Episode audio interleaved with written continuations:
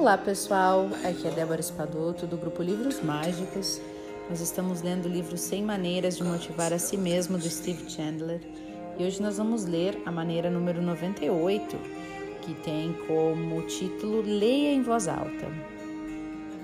Antes de se tornar presidente, Abraham Lincoln trabalhou como advogado e seus sócios no escritório costumavam ouvi-lo lendo o jornal do dia em voz alta, sozinho na sua sala.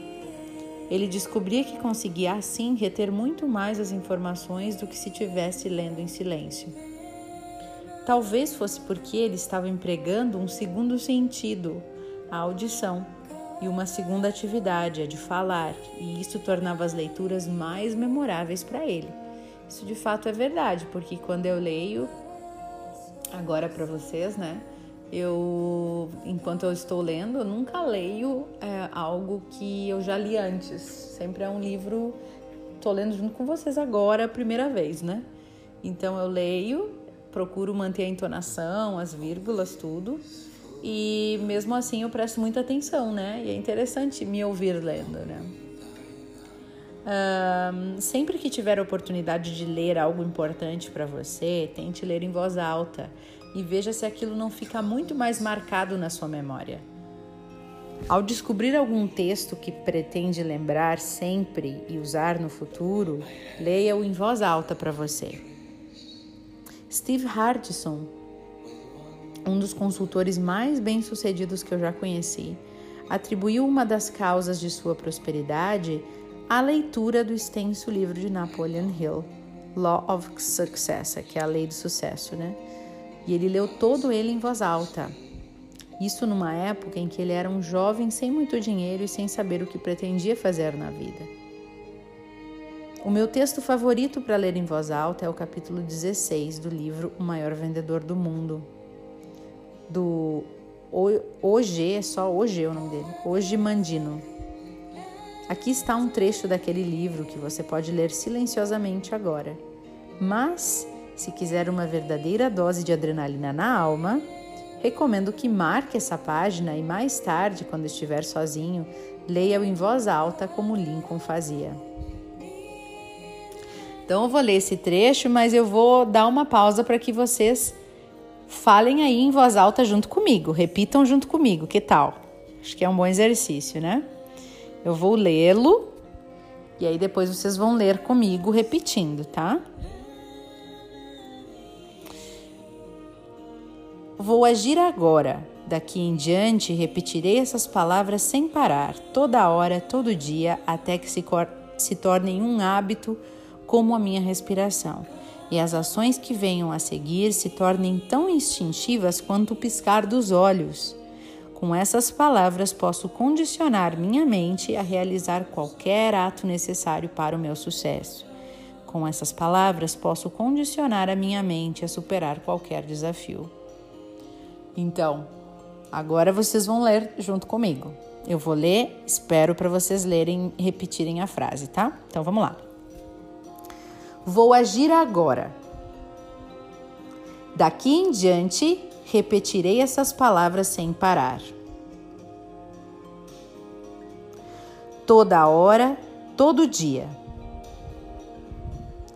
Até que se tornem um hábito como minha respiração. E as ações que venham a seguir se tornem tão instintivas quanto o piscar dos olhos.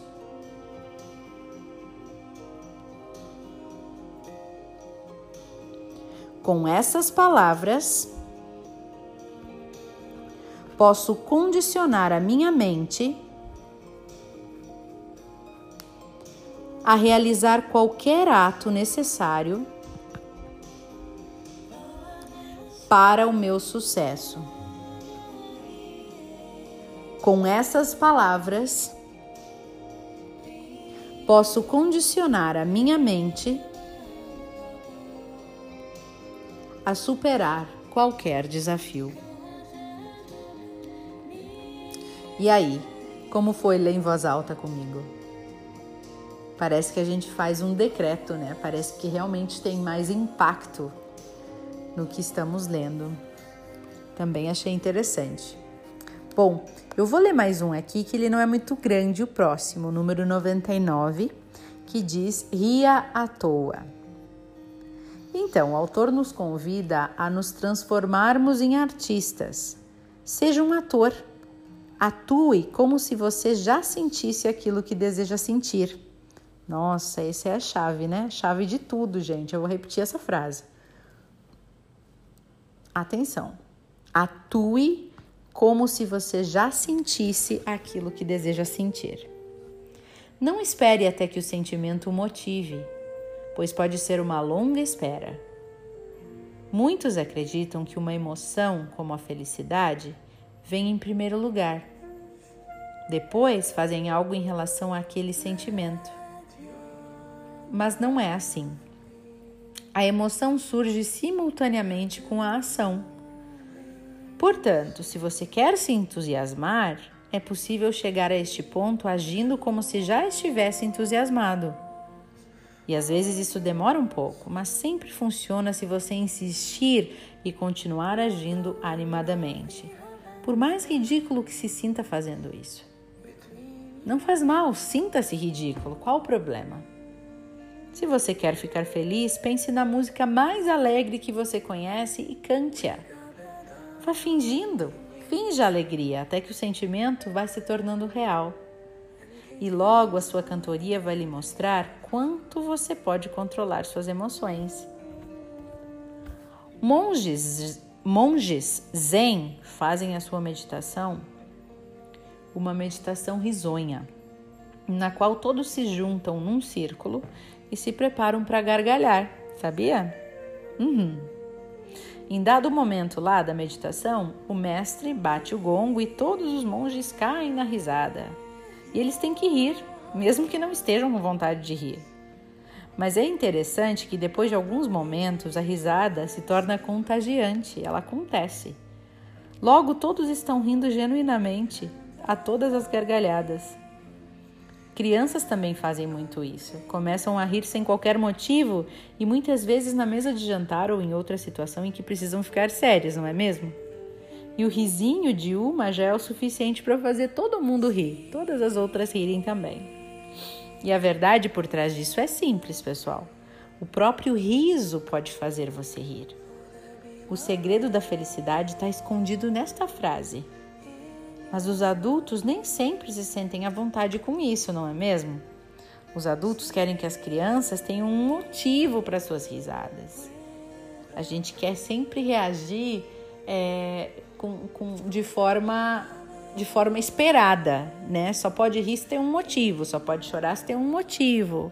Não é assim que a gente é. Eu, lembro, eu me lembro de, de me irritar em longas viagens de carro para visitar meus parentes quando os meus filhos no banco de trás começavam a rir sem eu saber por quê. Eu me irritava muito.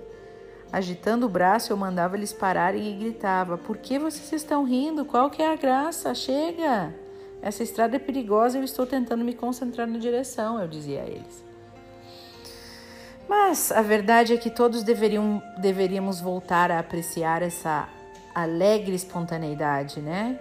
Se perguntarmos a nós mesmos qual é a coisa que me dá mais vontade de cantar, logo virá a resposta: cantar me dá vontade de cantar.